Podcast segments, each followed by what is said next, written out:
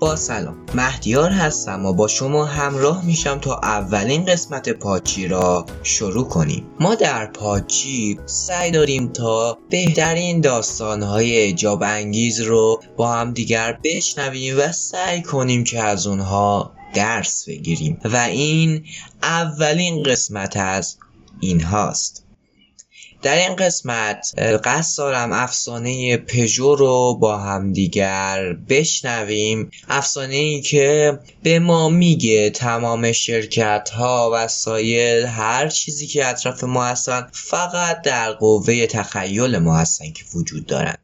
قبل از اینکه شروع کنیم بهتون بگم که متن این روایت از کتاب انسان خردمند نوشته آقای حراری برگرفته شده. مقدم چینی بسته و بریم این داستان رو با هم شروع کنیم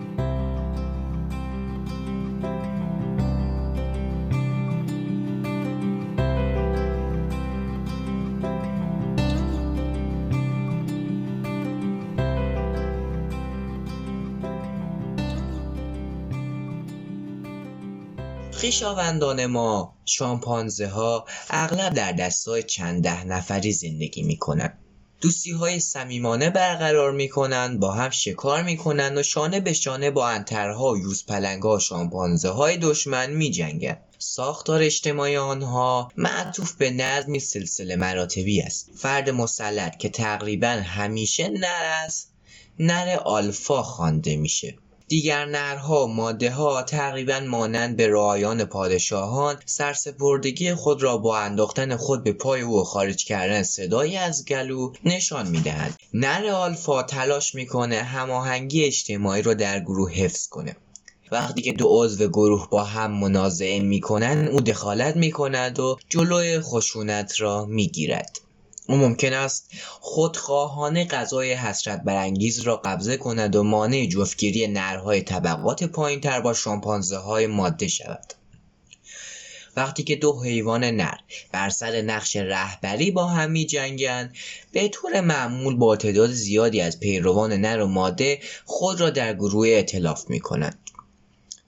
رابطه میان اعضا در اطلاف بر پایه ارتباط نزدیک روزانه است مثل در آغوش کشیدن، نوازش، بوسیدن، تیمارداری و لطف و حمایت متقابل. درست مثل سیاستمداران. درست مثل سیاستمداران ما که در کارزارهای انتخاباتی در میان مردم ظاهر میشن و دستی تکان می‌دهند و بچه های کوچک رو میبوسند. شامپانزه هایی که هم سودای رهبری گروه دارن وقت زیادی رو به در آغوش کشیدن کوچکترها و دستی بر شانه آنها زدن و بوسیدنشان اختصاص می‌دهند نر آلفا معمولا موقعیت برتر خود رو فقط به دلیل قدرت بدنی بیشتر به دست نمیاره بلکه این برتری محصول هدایت یک ائتلاف گسترده و باثبات هم هست. چنین ائتلافهایی نه تنها در خلال مبارزه های آشکار برای دست یافتن به رهبری گروه بلکه تقریبا در تمام فعالیت های روزانه نیز نقش محوری ایفا می‌کنه. اعضای یک اطلاف وقت بیشتری رو با هم میگذرانند غذای خودشون رو با هم تقسیم می‌کنن و به همدیگر در شرایط دشوار کمک میرسونن. گروههایی که به این شکل به وجود میان و استقرار مییابند به لحاظ تعداد اعضا محدودیت های مشخصی دارند. اگر قرار باشه این گروه ها به درستی عمل کنند تمام اعضاشون باید از نزدیک همدیگر رو بشناسند. دو شامپانزه که هیچ وقت همدیگر رو ندیدند و با هم درگیر نشدند و از همدیگر مراقبت نکردند نمی‌دونن که آیا می‌تونن به دیگری اعتماد کنن؟ آیا ارزشش رو داره که به هم کمک کنن و کدام یک از اینها در رده بالاتر قرار می‌گیره؟ در حالت طبیعی یک گروه شامپانزه معمولی تقریبا شامل 20 تا 50 نفره. وقتی که تعداد شامپانزه ها در گروه افزایش میابه نظم اجتماعی متزلزل میشه و در نهایت تفرقه شکل می‌گیره و تعدادی دست به ایجاد گروه جدیدی می‌زنن. جانورشناسان تنها در مواردی معدود به گروههایی برخوردن که تعدادشون از صد نفر فراتر می‌رفت. گروه های جداگانه معمولا با هم همکاری نمی کنند و بیشتر بر سر قلمرو غذا با هم رقابت می کنند محققان مواردی از جنگ های طولانی بین گروه ها را ثبت کردند و حتی در یک مورد با قتل عام روبرو شدند که در آن یک گروه به طور نظاممند بیشتر اعضای گروه مجاور را به قتل رسانده. احتمالا الگوهای مشابهی بر زندگی انسانهای نخستین از جمله انسانهای خردمند اولیه حاکم بوده. داخل پرانتز بگم. منظور از انسانهای خردمند همین انسان امروزیه که من و شما رو شکل میده. و خب انسانهای خردمند اولیه هم انسانهای اولیه بوده ادامه.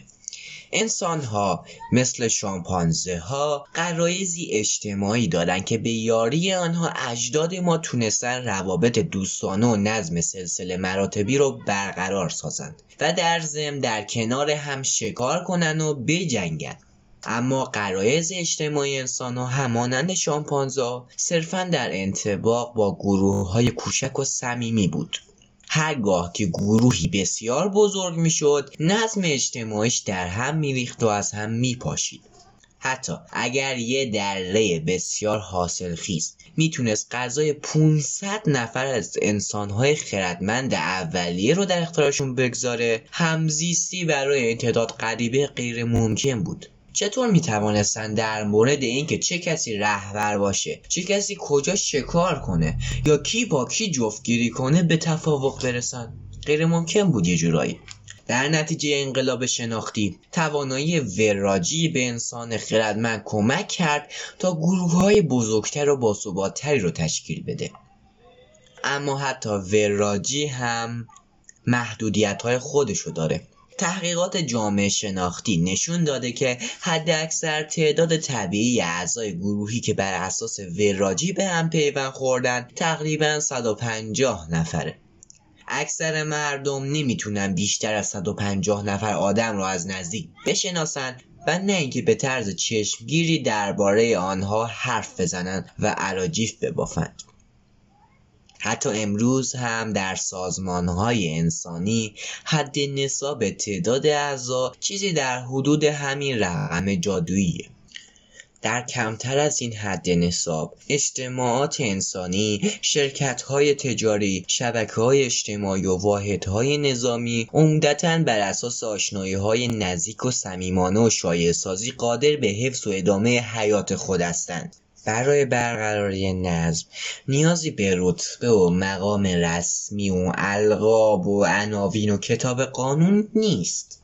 جوخه شامل سی سرباز یا حتی گروهانی متشکل از صد سرباز با اتکا به روابط نزدیک و صمیمانه و با حداقلی از انضباط رسمی می‌تونه به خوبی عمل کنه و کارایی داشته باشه. یک گروهبان مورد اعتماد می‌تونه سلطان گروهان بشه و حتی بر افسران کادر هم اعمال اقتدار بکنه. یک شرکت خونوادگی کوچیک و جمع و جور می‌تونه بدون داشتن هیئت مدیره و مدیر عامل یا واحد حسابداری به حیاتش ادامه بده و رونق پیدا کنه. اما اگر تعداد اعضا از حد نصاب 150 نفر فراتر بره کارها دیگر به این شکل پیش نخواهد رفت. نمیشه لشکری متشکل از هزاران سرباز را مثل یک گروهان اداره کرد. شرکت های موفق خانوادگی وقتی که بزرگ میشن و کارکنان بیشتری رو استخدام می‌کنن معمولا با بحران مواجه میشن و اگر نتونن خود رو بازسازی کنن ورشکست خواهند شد. چطور انسان خردمند موفق شد از این حد نصاب مهم فراتر برو؟ در نهایت شهرهای ده هزار نفری و امپراتوری های چند صد میلیونی برپا کنه. سر این کار احتمالا در شگیری قدرت تخیل بود. تعداد زیادی از افراد غریبه و ناشنا با اعتقاد به اسطوره های مشترک می‌تونن با موفقیت با هم همکاری کنند تمام همکاری های بزرگ مقیاس انسانی خواه دولت مدرن باشه یا کلیسای قرون وسطا یا شهری باستانی یا قبیله کهن همگی ریشه در اسطوره های مشترکی دارند که صرفا در قوه تخیل جمعی انسان ها حضور دارند کلیساها بر بنیاد اسطوره های دینی مشترک بنا میشن. دو کاتولیک که هرگز یکدیگر رو ندیدن می‌تونن در کنار هم به جنگ صلیبی برن یا برای احداث یک بیمارستان پولهایشان را روی هم بگذارن. چرا که هر دو معتقدن خدا در قالب انسان تجسد یافت و اجازه داد به صلیبش بکشند تا ما را از بار گناهان ما برهاند. دولت ها نیز بر پایه افسانه های مشترک ملی بنا میشن. دو نفر سربستانی که اصلا یکدیگر را نمی‌شناسند ممکنه جانشون را برای نجات همدیگر به خطر بیاندازند زیرا هر دو به وجود ملت سربستان و سرزمین سربستان و پرچم سربستان اعتقاد دارند نظام های غذایی هم بر اسطوره های حقوقی مشترک استوارند دو وکیل که اصلا یکدیگر رو نمی‌شناسند با هم تلاش می‌کنن از فردی کاملا غریب دفاع کنند. زیرا هر دو به وجود قانون عدالت و حقوق بشر و البته حق الوکالی که می‌گیرن اعتقاد دارند.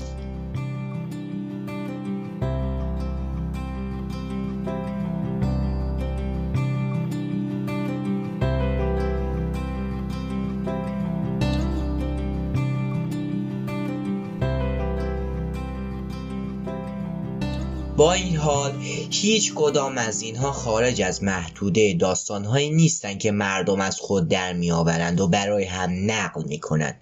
بیرون از قوه تخیل مشترک انسان ها نه خدایان نه ملت ها نه پول نه حقوق بشر نه قوانین و نه عدالت هیچ کدام وجود ندارند.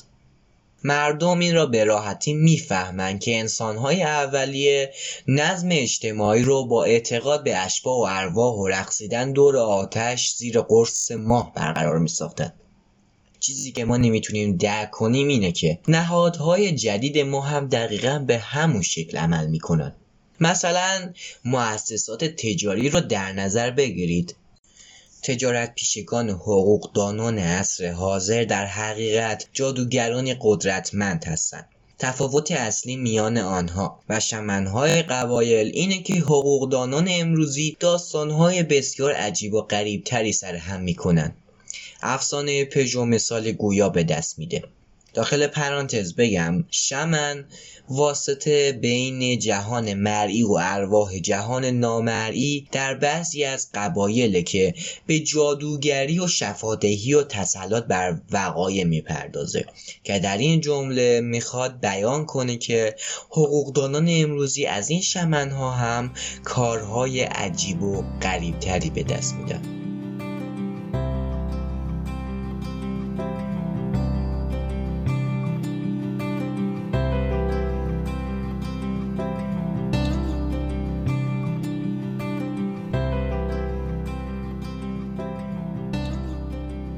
پایان پارت اول این داستان و افسانه پژو منتظر پارت دوم هم باشید. بهتون بگم اینها فقط یه آمادگی ذهنی بود تا وارد داستان اصلی بشیم.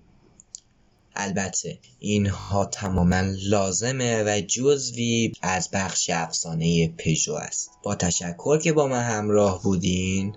منتظر پارت دوم افسانه پژو از سری پادکست های پادچی باشید. تا درودی دیگر بدرود.